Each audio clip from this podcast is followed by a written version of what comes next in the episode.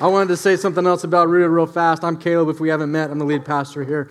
And uh, last night, or no, Friday night, I got to be a part of the Rooted celebration. Some of you were there. So we had about 110, 115 people that went through this last session of Rooted, and all that's just from our church. And then uh, all five Mariners churches around Orange County get together the last night for the celebration, and it's it's awesome. So just to see changed lives across the board from five different churches, and it was a big hoopla. We baptized more people than I've ever seen baptized. It was awesome and uh, it's such a good time. So if you have not done rooted yet, we're serious. It's like you just kind of have to. I mean, it's it's uh, it's it's the on ramp. It's how you get to know who we are, and uh, whether you've been walking with Jesus for a long time or whether you don't even know who Jesus is, you'll find a home and you'll find community, and it'll be a great thing to do. So make sure you sign up sooner than later would be good. Also, yesterday uh, we had this serve day in Oakview. We've been talking about this Be Fearless campaign that we've been doing for several weeks. Uh, you have been so generous and you have made such a difference in our community. Uh, a lot of people talk about changing the world, right? But you guys are actually doing it. And I was there and I saw it. We had two different groups of people, two waves, eight and then 10, and over 150 of you came out yesterday and we served and transformed uh, little pieces of Oakview community. And it was so cool to see. Some of you painted fences, some of you picked up trash all around the community, uh, some of you planted a garden, some of you trimmed trees, uh, some of you helped some people who were not in their right mind, and then the police came and assisted you. Uh, we, we, we literally we literally had policemen giving us their cards saying, Who are you guys? What are you doing? This is awesome. Just call us if you ever need anything. We love your church. You guys are so great. So uh, that was such a cool thing to be a part of. And we had residents of the Oakview community working shoulder to shoulder with us. Uh, showing us the different areas of their community where we walked and picked up trash and did all kinds of things as we built relationship with them. So, just such a cool thing to be a part of. We're doing it, people. We are doing it, and you're a part of it, and things are changing, and it's, it's beautiful to be a part of. So, thank you for that. Next Sunday is Easter, which is a big deal, and it's going to be awesome. This Sunday is Palm Sunday, and what we celebrate is the journey toward Easter, the, the Jesus journey toward that cross, and then ultimately toward resurrection. And, uh, and today we're going to get into an interesting message, and uh, I'm going to tell you about a donkey, but first, um, First, I want you to know that, uh, that this message is about what it means, really, what it means to walk with God. Because a lot of people know about God, or a lot of people uh, think that God just wants something from them, or a lot of people are afraid of God or think that He's just something out there. And we're going to talk a little bit about what it means to walk, walk with Him. And uh, one of my friends this week posted on their Instagram uh, this photo. It's Jesus with a little kid, and he's saying, Trust me. And she goes, But I love it, God. And she's holding this little blue teddy bear, right? It's a small little teddy bear. But behind Jesus' back, he has this massive, much more awesome teddy bear. And he's saying, But you just got to trust me. I got something better in store for you. Part of walking with God is breaking through this barrier here because sometimes He asks something of us, but it's only because He has something better in exchange. And a lot of people don't get started on their spiritual journey or their walk with God because they get stuck. They think that God is out there, just some cosmic policeman trying to limit their experience of life. And they don't see how generous He is and what He gives, that He loves to give good gifts to His children. And the message that we're going to look at today is just this truth that when you give to God, you get more back. When you trust God, it works out better for you, ultimately. And, uh, and to get there, we're going we're gonna talk about a donkey. And it's not the donkey uh, from Shrek. I have a two year old who's kind of into Shrek already. And it's not Eddie Murphy's character, even though that's an awesome character. There's famous donkeys in the Bible. Uh, the word donkey, the term is used over 150 times, and so they're all throughout Scripture. There's a couple of really famous ones. One was Balaam's donkey, who God like opened up his mouth and he said some words. Balaam's beating on him, and he's like, "What? Stop!" You know, and then he's like, "The donkey talks." You know, it's a flying talking donkey. You know, but he he. It's not that donkey. We're talking about even a more famous donkey, the donkey that Jesus rode into Jerusalem toward that cross, toward resurrection. There was a particular donkey that got to escort the king of the universe on his back. And this donkey was prophesied about 500 years earlier. Imagine that a donkey prophesied about 500 years before he lived.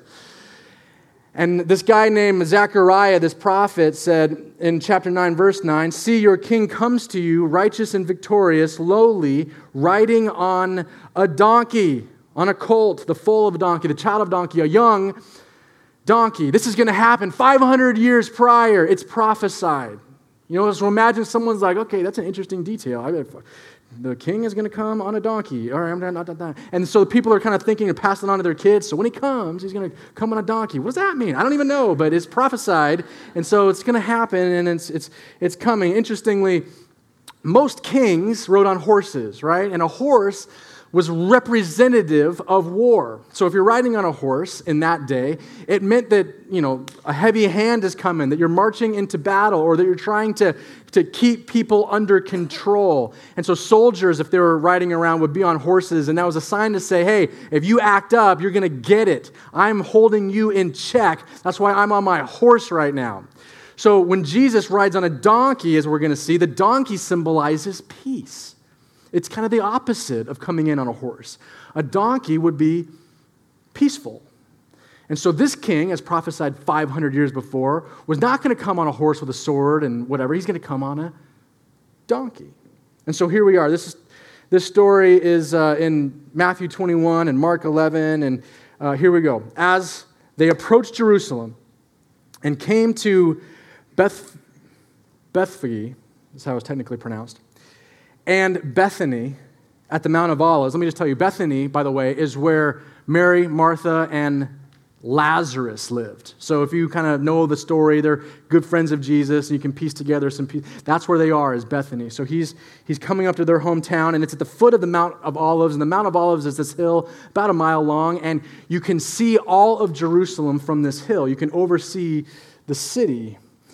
And Jesus sent two of his disciples at that point, and he said to them, Go to the village ahead of you, and as you enter it, you will find a colt tied there, which no one else has ever ridden. Untie it and bring it here. If anyone asks you, Why are you doing this? say, The Lord needs it, and will send it back here shortly. In other words, Jesus is telling his disciples to go commandeer him a donkey. And they must be thinking, you, you want me to, you want us to steal someone's donkey?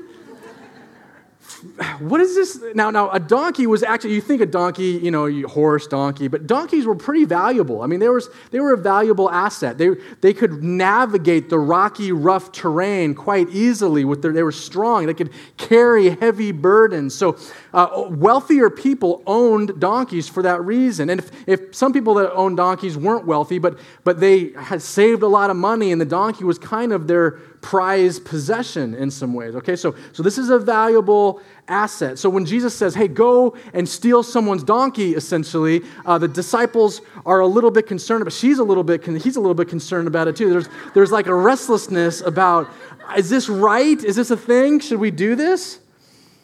So the disciples are kind of put in an awkward position here. And then imagine with me, just for fun, the donkey. Uh, the donkey is minding his own business. He's a young donkey, never even been ridden before. And then people start to untie him that he's never seen. And then they start to tell people, hey, hey, you know, this, this guy, you, I, well, I, I, I'm just a donkey, minding my own business. You want me to go with you, but my owner's over there. I, am concerned. So uh, it's silly, but I want you to kind of imagine that this donkey is, you know, alive and exists, and he's been prophesied about for 500 years, and, and he's about to be pulled by a rope around his neck in this direction, and he's never been before, and, and this is kind of a weird dynamic. And then imagine the owner. The owner is about to be told, Jesus needs your donkey. And he'd be like, yeah, right. Okay, that's cool, right? And he says, well, well, he says that he'll he'll return it. Yeah, of course he'll return it. It's like someone asking to borrow your Ford Edge, right? Hey, we'll bring it right back. I don't know you, person. I'm not giving you my Ford Edge. I mean, it's it's that kind of a situation. Verse 4 They went and found a colt outside the street, tied at a doorway. They untied it, and some people standing there were asked, What are you doing untying that colt? You're stealing my car. They answered as Jesus had told them, and the people let him go. Now, I don't think it was that easy. I think the people are like, no, no, no, no, hold on, hold on. I, hey, Johnny, you stand here and make sure these crazy people don't steal the donkey. I'm going to go get, you know, Zach, who this donkey belongs to. And he comes and talks to him and he says, hey, you know, this is happening. And they say, and then the owner is like, okay. And the people must have been like, what? You're going to let them, you don't even know, who they don't seem very responsible. You know, they're, they're young and crazy and they were just going to take them and not ask. And no, no, no, no, just, just just let the, just let the donkey go. Now, some historians believe that, that perhaps, maybe a month or so before, somehow Jesus had connected with this owner and had told him, hey, there's going to be a time when uh, my disciples, those guys over there, don't tell them, but they're going to come to you and they're going to ask for your donkey and like kind of give them a hard time and stuff, but then let them go. Right? It'll be cool. And then I'll, I'll totally have them brought right back, you know, on the next shuttle and we'll, we'll get them right back to you. And, but most, most people, most scholars think that that's not the case, that that couldn't, was not very likely, but that instead this person had just simply heard of Jesus and had some kind of deep core conviction that Jesus was who he said he was. That maybe, just maybe, he was in fact the king of the Jews who turned out to be the king of the universe. And when someone's the king, that means they actually own everything anyway. And so the natural response for said owner of the donkey would be to say, Sure. I mean, I'm at the king's mercy. So whatever. If he wants my donkey to be his donkey, I'm honored. I'm thrilled. That's great. If he sends it back, bonus, you know? That's great.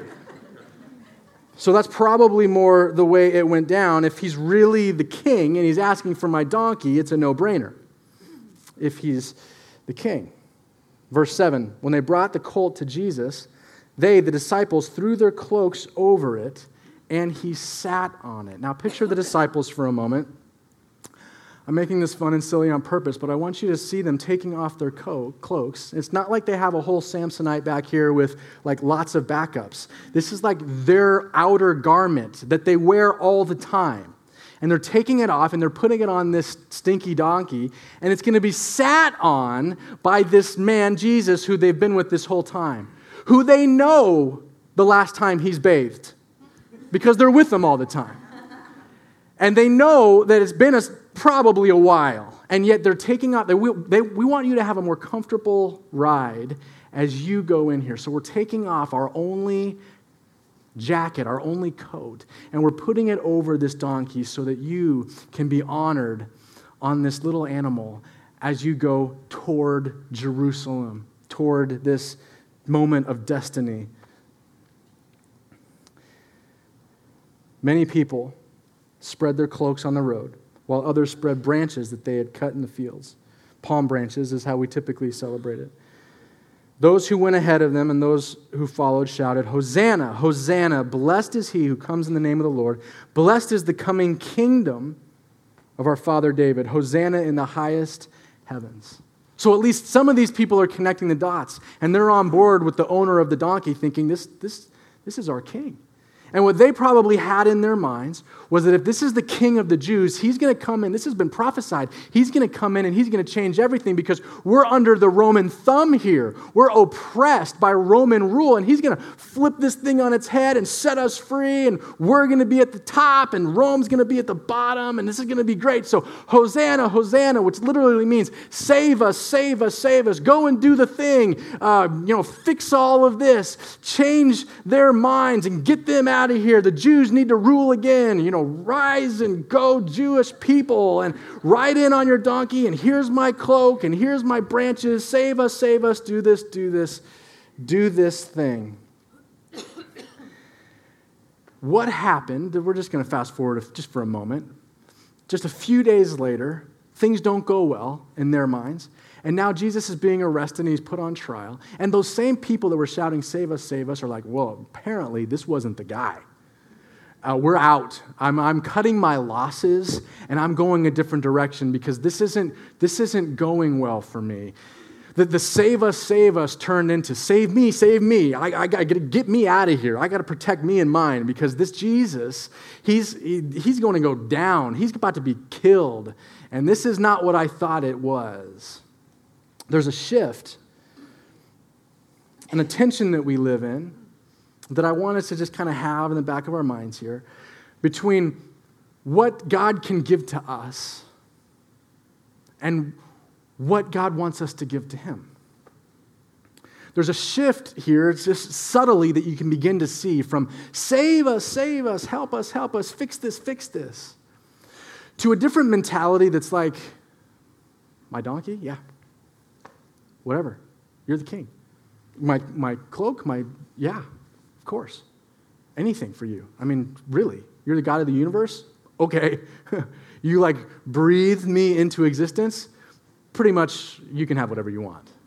Yeah, yeah, yeah. Here, here, here you go. It's no, no brainer. From save us, save us, help us, help us. That kind of what can you do for me mentality. And Jesus is maybe wanting to shift that thinking. And he asks us sometimes for some stuff to trust him with a thing, with a relationship, with a decision with a hard conversation, with a future that's unknown, with a reputation that's maybe on the line, with a relationship that just doesn't seem to be, it's just not coming along. Maybe it's not healthy for me to be in. Or my, and sometimes He asks us for those things. Now, do you know why a lot of our friends and family and people out there aren't sitting in places like this or aren't with us here today? a lot of people either haven't yet seen that he's the king for crying out loud that made them, or at some point along the way, he asked them for something. And they didn't believe that what he had behind his back was better. And they were like, ah, I don't, eh, I don't know if I, mm, I'm not sure that this is, this is for me. Save us, save us, help me, help me. But this isn't going the way that I expected it to anymore. I thought you were going to do it that way and overthrow the thing and turn us and make me. And uh, I don't know. I don't think I want to give up what it is that you're asking for. I don't know if I can if I can trust you. And they think they think that this God out there is, is a God who limits, who limits sex, who limits money, who limits freedom, who limits them in some way. And they don't never get a glimpse of the God who, what he has behind his back, the gifts that he gives, are so much better than whatever it is that he asks you for. It might not be the same, it might not be millions of dollars. That's not the, that's not the point. It's the gifts are better. It's a shift from wanting from to walking with. Yeah, you want to ride? You want, you want to ride on, you want to go with me? Yes. Let's, let's do this thing. You want my, sure. I just want to be with you. It's a shift from save me, save me, wanting from, to walking with, in relationship with the King of the universe. And the bonus is you get more back. Imagine the donkey for fun. That donkey, do you think that that donkey went back the same? That donkey did not go back the same. That donkey went back a better donkey, I promise you.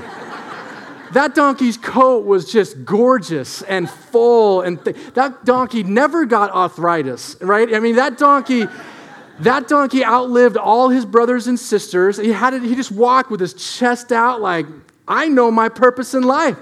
I gave the God of the universe a ride. He sat on this back, people. That donkey was never the same again. That owner, when he got his donkey back, do you think that he was so pumped on his sacrifice? Yes, because now this donkey, this donkey was just different than the other donkeys. He carried more. He was ready to roll. He was respectful. He, he didn't smell as much as the other donkeys, mysteriously. He was a different kind of donkey. And then even the disciples, as silly as it is, let's just pretend that they took their cloaks back and put them on. They're like, this thing fits better than ever. Smells like roses. I, I never would have guessed. The good thing they didn't have eBay back then because they would have hawked that sucker. the God of the universe sat on this tunic and gotten some money from it, right? What we give, he gives back better. And now you think that I'm exaggerating and this is a silly illustration, but there's precedence. In the Old Testament, there's this thing called the Ark of the Covenant, right? And this Ark of the Covenant was symbolizing God's very presence. So God says, I'm not going to be with you in a material form. Like, like Jesus was God in skin, like he walked among people. He goes, nah, back in that day, that's not the time for this. I'm going to make my presence rest kind of in this Ark. And we're going to carry this thing around and it's going to represent God's presence. But this Ark was dangerous and people were scared of it. And if you touched it, you died. And there was all kinds of weird stuff around it. And so D- uh, David, on this one instance, someone had touched it and died. And David's like, no, no, get this thing away from me. I, I, how can I walk with this? I'm going to die. Get, you know, take it somewhere else. And they looked over and they're like, well, how about that guy's house? And so they're carrying it and they take it into this guy's house. And watch what happens. This is from 2 Samuel chapter 6. The ark of the Lord remained in the house of Obed Edom, the Gittite, for three months. And the Lord blessed him and his entire household. Now, King David was told, The Lord has blessed the household of Obed Edom and everything he has because of the ark of God. When the presence of God is with you, things are blessed. Again, it doesn't mean that all of a sudden this guy went from having this kind of a house to this kind of a house. It just means that God's presence was in there, and as a result, his whole family, his whole household was blessed. I imagine them walking in and sitting down and eating their crackling oat bran and looking over and just being like, man, the ark's still here. And I don't know if there was something kind of like radiating from it, like literally, and they're feeling it and they're just like so encouraged with life, or it was just the belief and the conviction that God is with us. But something changed, and something was so different that people are talking about it everywhere else. And it gets all the way back to King David, and he says, That dude's house is crazy blessed because God's there. His kids are getting better grades. Like he and his wife don't fight as much anymore. He has this like new lease on life and this new energy for doing good. People just like him more. People are just gravitating there. His crops seem to be doing better. I mean, it's just like everything good that could be happening is happening to this guy's family because God's there. You think that donkey went back the same? That donkey did not go back the same. He knew who he was. He had the God of the universe who designed him and created him, sat on his back. Life is better when you walk with the God of the universe. Matthew 16 25 said, For whoever wants to save their life will lose it, but whoever loses their life for me will find it. The question is for you and for me do you trust him? Because you can walk with the God of the universe. He might ask you for something, though. But behind his back, he's got a bigger blessing. Do you trust him? Will you surrender what you think is your life? That you have your claws on, that this is the direction and this is the person, and I should be this by now and this by now, and I want this and I spend money the way I want to spend money, and I do this the way I want to do this, and or will you trust him? That maybe, if you really walk with him, if you really listen, that he's got something back here that's so much better than what you had mapped out for yourself. When you give to God, you get back more. You think that giving your life to Jesus is risky, but it's not. It's the only sure thing. Some of you are still clinging to stuff, like your business or like your family, trying to manage it and make them behave and make them do everything the right way and represent you in the appropriate way. Maybe you're clinging to legal matters. Maybe it's to addictive behaviors. Maybe it's to relationships that are unhealthy. Maybe it's to how you spend your time and the only way that you believe something can work your way. And Jesus is like, it could get better. It could, it could get better. Do you trust me? Will you walk with me? if you believe he's the king, it's all his anyway. What are we, what are we really doing when we grab on? Do we just want the save me, save me transactional help? Fix this, fix this. Do you know that Jesus didn't end up overthrowing the Roman government? Instead, he just broke the barrier of sin and shame for all of humanity. Sometimes the blessing isn't exactly what you thought it would be, but it's better. It's always better. And his invitation is you can come and you can walk with me, and I'll take you on the ride of your life. This has been the theme verse of our last series that we did called The Pursuit of Happiness. John 10:10 10, 10 says, "The thief comes to steal and to kill and destroy." That's what's, that's what's out there in this world. But Jesus says, "I have come that you may have life and have it to the full." God wants the good life for you. He really does. And it comes by walking with him and trusting him when he says, "Come on, that thing, come on. You don't need that. You think that you want that. You think that you love that. But what I have for you is better. Come on. Take your next step with me. Trust me with this. Doesn't matter if you are here for the first time and you've never even encountered this Jesus, he will blow your mind. He will blow your mind. Or if you've been walking with him for 50 years, there's something else that he's saying, come on, trust me. There's still more on this journey. And I want you to go with me. Friend, if your God is in some kind of religious box, a God that limits you, a God that takes from you, a God that restricts you, a God that's impersonal or whatever, that's not Him. That's maybe the way that you grew up in some kind of a environment that you grew up in or bad experiences that you had with people or weird lies that you've believed over time. That's not God. That's not Jesus break the box. Next week is Easter, and we're going to talk about that single act, that single thing of, of resurrection, how it changed everything for all of time. But for this morning, I want to invite you just to consider a couple of things what it means to walk with God. And I, next week being Easter, I want you to think through what it means to maybe just open your hands physically. I mean, the band's going to come up in a minute. We're going to physically, we're going to physically look at, we're going to take this posture of letting go with our hands and saying, what do we, what is God asking for from us? What do we need to release?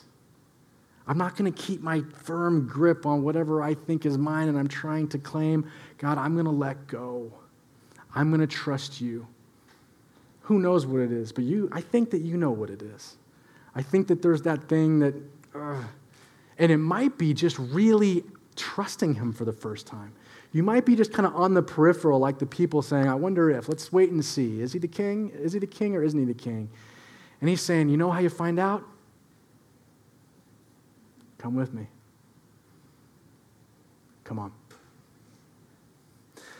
From this posture to opening our hands and surrendering, then I want to invite you to extend your hands as if to say, there are others that need to get a glimpse of this king. There are others that don't yet know, people that you love that don't yet know that he is this God of generosity and love and grace. Who loves to give good gifts to his children, that what he has on the other side of our surrender is better. And you get to just point to him and say, He's passing by right now. At this pivotal juncture in human history, this Easter Sunday where we celebrate resurrection, and just maybe they can get a glimpse, perhaps for the first time, of how good this God really is. Would you extend your hands? And would you invite? Would you bring someone with you?